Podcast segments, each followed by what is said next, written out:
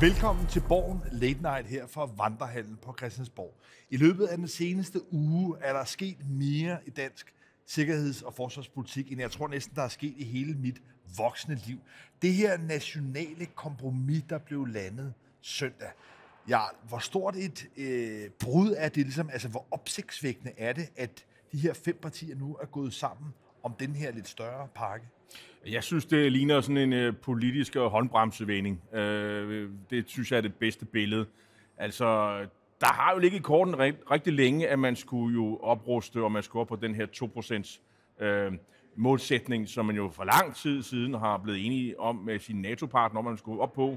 Men det er jo begivenhederne, der har fået det her til at, at blive fremskyndet, og øh, det ligner jo, øh, sådan ser det i hvert fald ud lige nu, at øh, man har lavet en en aftale, hvor man jo har sagt, jamen det politiske, økonomiske, øh, ikke det økonomiske råderum, der, har, der er i de næste mange år, ja, de skal først og fremmest gå til øh, investeringer eller oprustning øh, i, i, i, i forsvaret på forskellige vis. Og hvad pengene så specifikt går til, ja, det er der nogle øh, meget klogere mennesker, formentlig også folk øh, i NATO, øh, som øh, skal blive enige om øh, på sigt.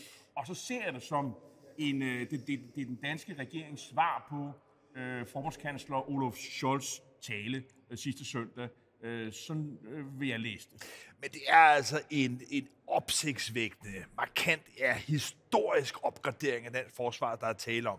Ganske vist er det først ude i 2033, og det er selvfølgelig også noget, der har skabt debat, at det er altså noget, der stadigvæk først, jeg tror, at underkøbet, du har sammenlignet lidt med den her hockeystav, vi kender fra klimapolitikken, øh, men det er først i 2033. Til gengæld, så er det altså 18 milliarder kroner mere om året, der skal bruges. Og her nu er det jo 3,5 milliarder, man lægger på, på bordet i år og til næste år, og det er sådan noget med, hvor man siger, man i forvejen var det jo sådan, at budgetterne, de kunne holdt jo ikke. Altså, var der nogen af jer, der huskede, øh, at, at der var sådan en optagelsesprøve øh, øh, prøve for Øh, øh, øh, øh, jeg ved ikke, om det var jægerkorpset, eller det var frømændene, frømændene. Jamen, det kunne simpelthen ikke lade sig gøre, for det var jo løbet tør for penge. Og jeg gætter på, at der er optagelsesprøve til, for frømændene næste gang.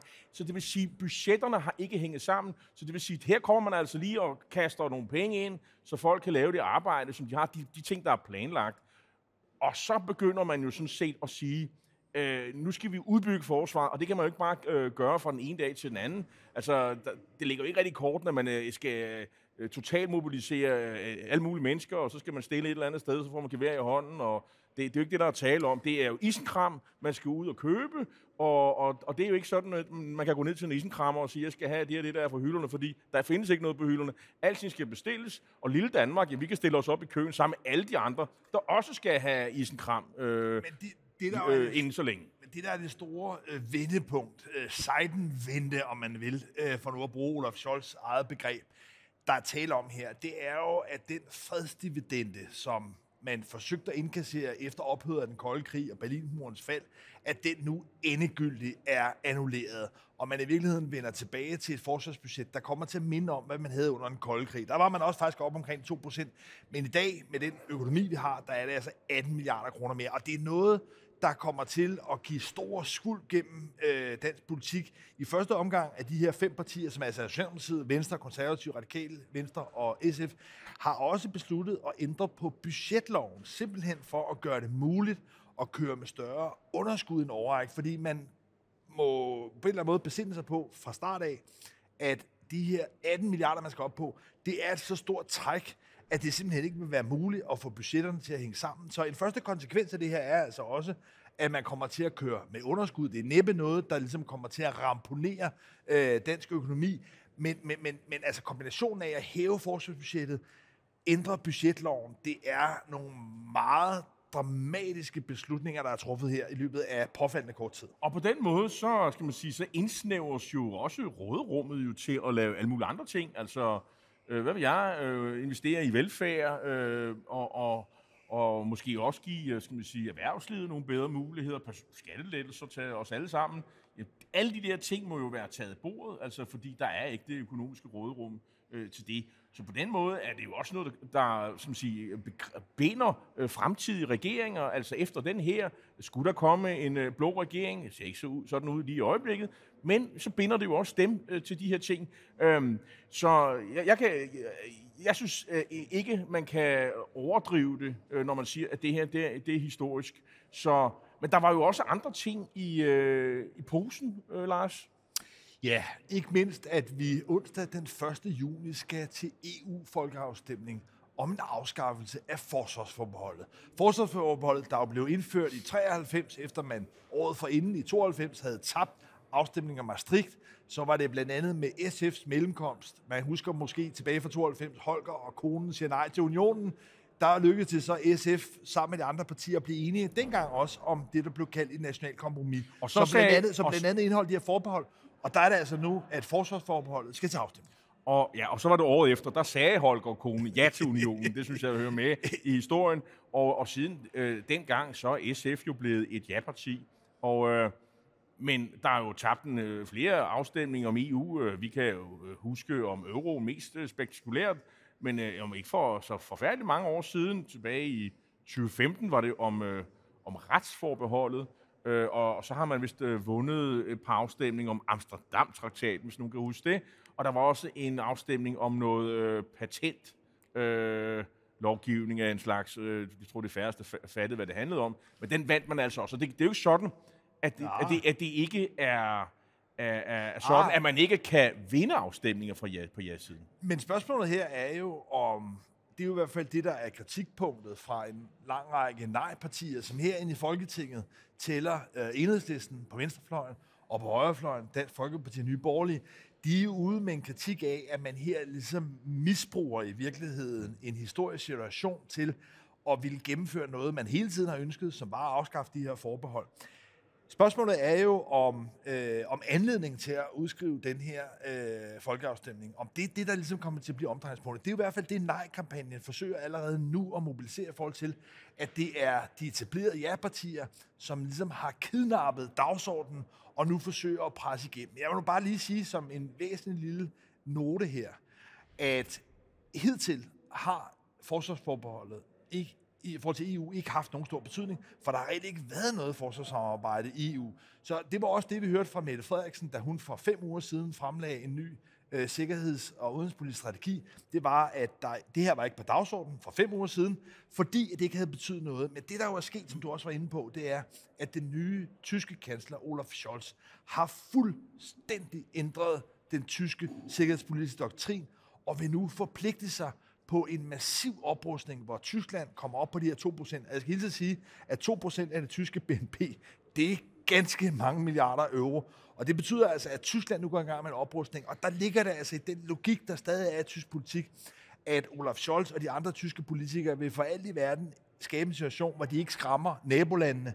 Og derfor lægger Tyskland op til at ville integrere det her udvidede, oprustede tyske forsvar i et stærkere europæisk samarbejde. Så, så på den måde er præmisserne for det her samarbejde jo hurtigt ændret. Så det vil sige, at i dag har det jo ikke nogen betydning, øh, men det kan det få, og det er vel også det, som, som statsministeren jo lægger vægt på. Hun taler også om på pressemødet her i søndags om, at det er et signal, øh, man vil give, øh, og det må være et signal fra, fra Danmark til omverdenen, EU-landene, at man vil gerne med i det her samarbejde. Og, øh, og jeg synes også, at øh, man må, må, må bemærke sig, at øh, det er jo statsministeren, altså den socialdemokratiske formand, der jo, øh, øh, øh, før hun, når hun kommer til det her møde med de andre partiledere, jo har det på den liste af initiativer, som hun synes, at, der skal, at, der, at man skal tage. Og, og det vil sige, nu er det jo blevet Mette Frederiksens projekt at sikre det der ja. Og ingen af jer kan være i tvivl om, hvad Jacob Ellemann mener, fordi han har været for det her i meget lang tid.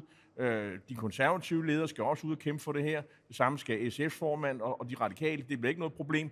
Men nu, det her er Mette Frederiksens projekt, og det er hende, der kommer til at trække det her. Det ser vi gang på gang. Det er, en statsminister, der skal gøre det her. Og, øh, og man kan sige, hun har jo øh, nogle odds med sig, og det er jo som set hele stemningen, hele baggrunden. Øh, folk vil jo stå der og sige, øh, skal jeg stemme imod EU, eller skal jeg stemme for et fremtidigt forsvarssamarbejde i EU? Øh, allerede nu står det jo klart, at det jo ikke handler om suverænitetsafgivelse, fordi der er tale om et mellemstatsligt øh, samarbejde. Det vil sige, at man behøver jo ikke at binde sig til noget som helst, øh, fordi det, det fremgår ret klart.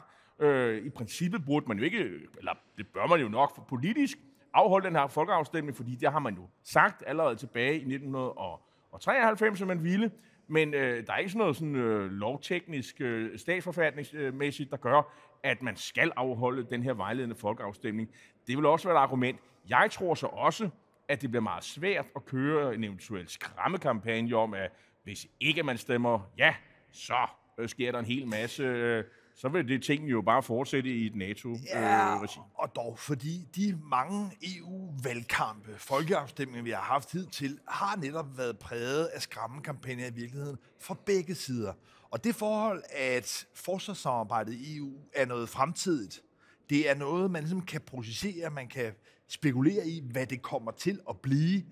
Det gør, at der er meget god grobund for, at man både fra nej-siden kan skræmme med, hvad det kan blive med en EU Så du tror, hvis vi får EU her, kommer frem igen øh, som skræmmebillede? Ja, det tror jeg helt klart vil være nej-sidens øh, ja. skræmmekampagne. Omvendt Man har... glæder sig allerede til Roald Alts tegninger i politikken. Men på den anden side har vi altså også haft en, en ja-side, som i de foregående valgkampe også har brugt øh, skræmmekampagner. Eksempelvis i den om retsforbeholdet, der var der sådan nogle kampagner om, at det ligesom var de pædofile, der ligesom ville have gavn af, at Danmark men, ikke... Men, men tror, alle talt, Lars, tror du ikke, man har lært det det? Altså, fordi hvis man kører skræmmekampagne, så tror jeg, man taber. Jeg, jeg, har det, jeg kan allerede nu se, øh, at folk bevæger sig ned i, de, i skytgravene, som de plejer, for eller imod EU, øh, og, og, og det, man så ligesom skal kæmpe om, det er jo sådan set den, øh, den her store midte, øh, hvor man vil jo nok kigge nøgteren på det her. Er det her i Danmarks interesse, man går med her? Og jeg, jeg, jeg tror faktisk, regeringen og øh, de her partier, ja-partierne kan man kalde dem, jeg tror, de har en chance her. Men man kan godt øh, ende med at, at tabe det hele på gulvet, netop hvis man øh, fører en kampagne, som øh, befolkningen ikke finder er troværdig. Lige nu, der er det også klart min vurdering, når man ligesom vejer tingene op mod hinanden, at det vil ende med et ja. Men det er en meget lang valgkampagne. Det er om tre måneder. Der kan være sket meget, både i situationen i Ukraine og i verden som helhed. Og så har EU-valgkampagner altså vist sig at være uforudsigelige. Jo ikke kun i Danmark, men lad mig minde om, at man i Storbritannien også nåede hovedkuls. Det tror jeg i hvert fald, der er mange britter, som i dag sidder tilbage og tænker på. Noget hovedkuls. Lige pludselig var en situation, hvor et flertal primært af ældre vælgere havde fået stemt Storbritannien ud af EU. Og det er klart, at Brexit-spøgelset går også ind i det her. Det kan både tale for, at, øh, at ja-siden kan få en fordel, for jeg tror, det er meget få, der i dag sidder og kigger på Storbritannien og tænker, hov, det var en smart løsning, de valgte. Omvendt, så er det altså også bare noget, der viser, at en afstemning i Danmark, og i det hele taget om EU, er et meget åbent spil. Så altså, jeg tror, det læner mod et ja, men jeg tror, man skal forberede sig på, at det her altså er en mere, et mere åbent spil, end politikerne, og særligt Mette Frederiksen i hvert fald, umiddelbart lægger op til. Men nu kunne man jo så forfalde til at tro, at øh, den her, øh, øh, øh skal man sige, det her nationale kompromis, om, øh, som binder ressourcer og politik øh, 10 år frem i tiden, øh, er, er, er lige så meget som det her øh, diskussion omkring forsvarsforbehold. Der vil jeg mene, at øh, diskussionen om forsvarsforbehold uforholdsmæssigt får alt for meget opmærksomhed i forhold til det andet, som er langt, langt vigtigere og som får langt større betydning. Det vil jeg hævde. Øh, men øh, noget betydning får det formentlig for en herre som Morten Messerschmidt, som øh, jeg ser som generalen sammen med Pernille Værmund, der fra højrefløj vil øh, kunne, kunne køre den her kampagne. Øh, fremragende kommunikatorer begge to. Det er måske øh, Messerschmidt chancen for at få sit parti op i gear, samle øh, kræfterne omkring en sag, øh, som vi ved, han, han kan forfra og bagfra, øh, og vil give ham en hel masse opmærksomhed.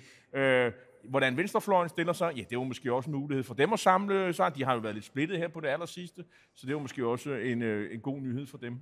Men den lidt svære balanceakt, som både Morten Messersmith fra Dansk Folkeparti og Pernille Vermund fra Nye Borgerlige skal ud i, det er jo, at det her er jo grundlæggende motiveret af en forsvarsmobilisering. En vilje fra den side til at styrke forsvarssamarbejdet, primært i NATO, altså de her 18 milliarder kroner ekstra om året, ja, det er jo nogen, der skal kanaliseres ind i NATO-samarbejdet.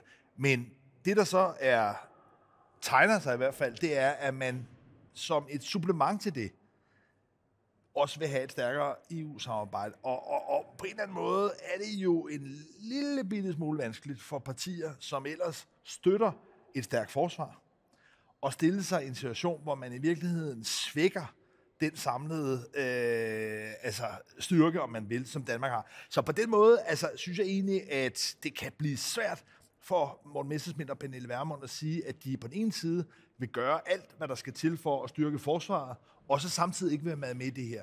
Der er enhedslisten i en lidt anden situation, fordi de har jo, som vi var inde på for en uge siden, været ude i nogle meget store interne problemer i forhold til den. Og de fortsætter. Og de fortsætter.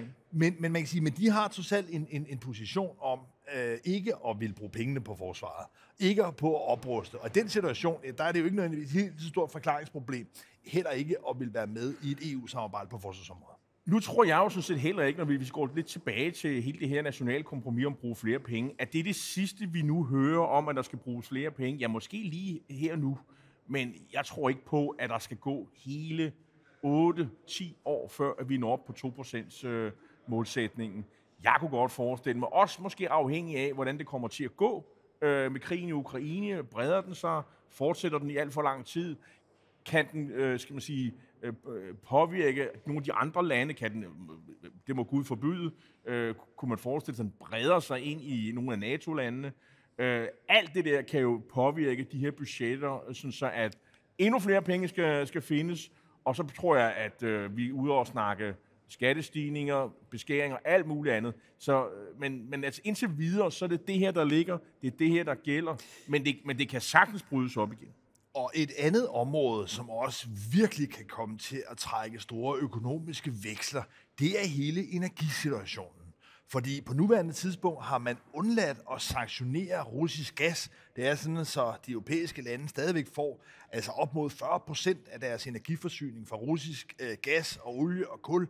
Og der er der altså et afgørende magtspil i gang.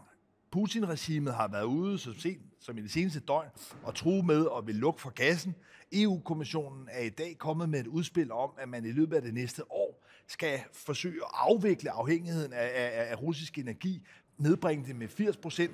Her er der altså et stort spil i gang, fordi Olaf Scholz, som er gerne vil opruste, han har samtidig også været ude at sige, ah, ro på, tysk industri kan ikke undvære den russiske gas. Men min pointe her er, at det spil, der er om den russiske gas, uanset om det er Putin-regimet, der selv slukker for den, eller at der er politiske kræfter i Europa, der vælger at sige, nu skal vi også sanktionere det, fordi den gas, den krigsgas, man vil, som øh, Putins krigsmaskinen på mange måder er finansieret af, det er det, man vil ramme. Så kan vi altså komme ud i en situation, hvor man pludselig er nødt til at omstille energiforsyningen i Europa. Det skal jeg lige love for, at det er noget, der hurtigt kan komme til at koste, om ikke 18 milliarder om året, så i hvert fald også i første omgang nogle voldsomme investeringer. Ja, så når, når hvad hedder det, energipriserne de sådan går igennem lo, øh, loftet, som vi ser lige i øjeblikket, og der er trusler det ene og det andet, og at øh, øh, miljø- og energi, øh, miljøminister øh, Dan Jørgensen er ude og sige, at øh, nu skal man øh, skrue lidt ned for gassen.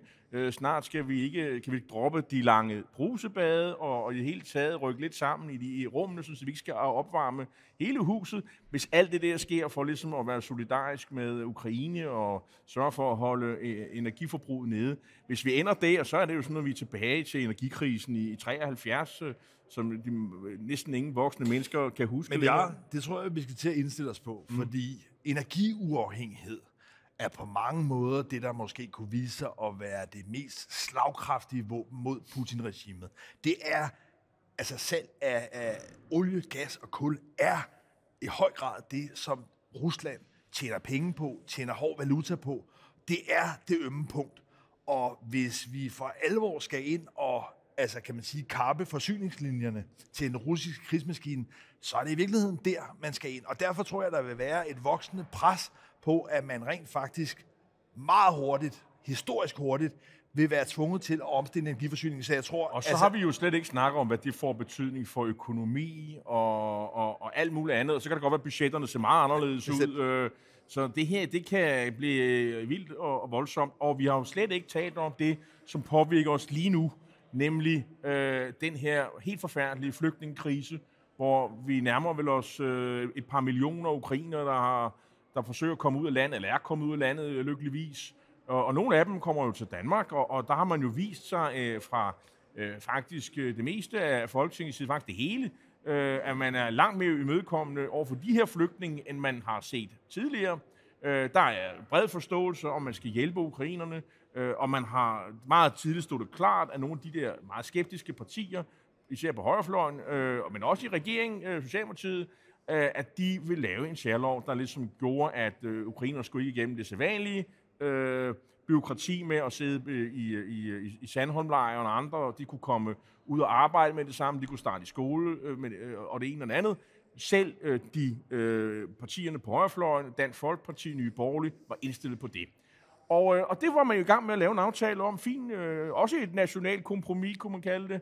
Øh, og så skete der noget, fordi pludselig med det hele, så er det jo sådan, at ordføreren på området, Markus Knud, det var ham, der var venstremand, og som forlod Venstre, fordi de var alt, alt for... Øh, nu er de konservative. Ja, han ja. var konservativ, men, men, de, men de var alt for bløde i Venstre, så derfor gik han over til de konservative, der førte mere knaldhård øh, udlændingepolitik.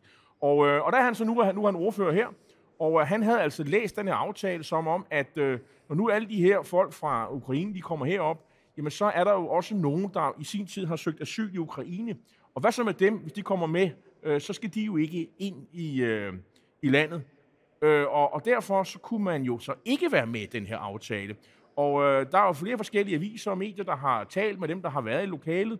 Og de siger jo så, at på et tidspunkt, så ringer han jo til Søren Pape, den konservative formand, der jo sådan set er den, der siger, at vi kan ikke være med i en aftale. Og så siger øh, Knud til, den, øh, til de øvrige ordfører, at der var, en, der var kun en one in a million øh, chance, altså en ud af en million chance for, at det konservative folkeparti ville stemme for øh, den her aftale, der altså sikrer ukrainerne.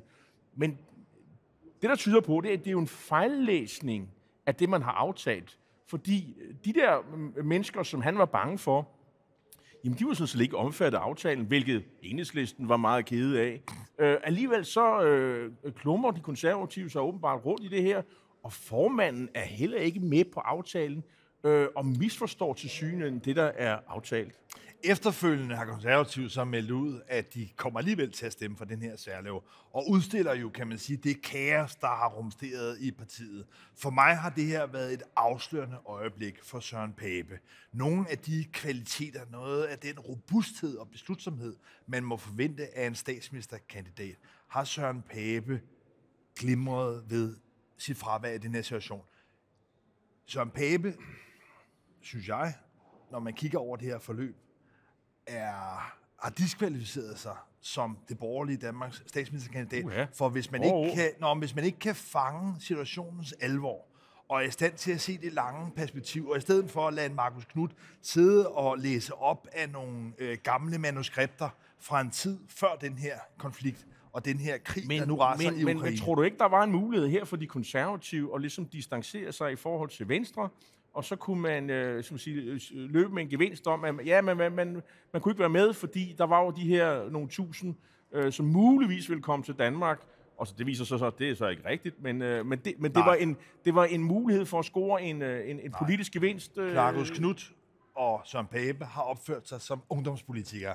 Det er elevrådets fætteri, de har været i gang med, og jeg, jeg synes bare, man må sige, at den her type af begivenheder, historiske begivenheder, er altså en test af karakter, og Søren Pape har fejlet i den test. Han står ikke længere som en mand, der vil kunne forventes at have den øh, evne til rent faktisk men, at træffe men, afvejede beslutninger. Men, men overdriver du ikke, fordi de ender jo med at stemme for? De stiller, stiller, godt, øh, stiller godt nok sådan et, et parade-ændringsforslag. Det er jo lige præcis det. Det er, at når man alligevel ender med det, så er det altså et, et afgørende svigt i dømmekraft, hvis man ikke ligesom er i stand til at læse de afgørende træk, de næste træk i det her. Når man alligevel ender med ydmyget og sige ja til det, så var det netop i situationen, at man selvfølgelig skulle have været stor i slaget, om man vil, og kunne have lavet den her samlede aftale. For mig er det her altså virkelig dilettant politisk arbejde fra det konservative folks side. Og, og, og for mig at se, at det her er noget, der kommer til at give Søren Pape et afgørende hak. Fordi du skal huske, han står over for en Jakob Ellemann Jensen, Venstres formand, som er vokset i den her krise. Jeg synes, at det her forløb har ændret afgørende magtbalancen. Det er muligt, at det konservative stadigvæk i målinger kan trække flere stemmer, men i spillet i en, borgerlig blok om, hvem er det, der ligesom har formatet til rent faktisk at kunne sætte sig ind over i statsministeriet og overtage rettet, der har Søren Pape tabt. Efter den her gravsamme salbe fra Lars øh, Trier Mogensen fra Vandrehallen på, på Christiansborg, så tror jeg, det er tid til at slutte om på en, endnu en fuldstændig begivenhedsfuld øh, uge. Ja, øh, normalt er det en kliché. Øh, det er det ikke i øjeblikket. Øh, det er verdenshistorie, vi står og skal forholde os til. Det ændrer dansk politik øh, afgørende. Og hvem ved, hvad der kommer til at ske i næste uge. Vi vil bare sige tusind tak, fordi I så med øh, øh, her i, i dag, her i den her uge. Vi er tilbage i, øh, igen på forhåbentlig næste tirsdag. Tak fordi I så med.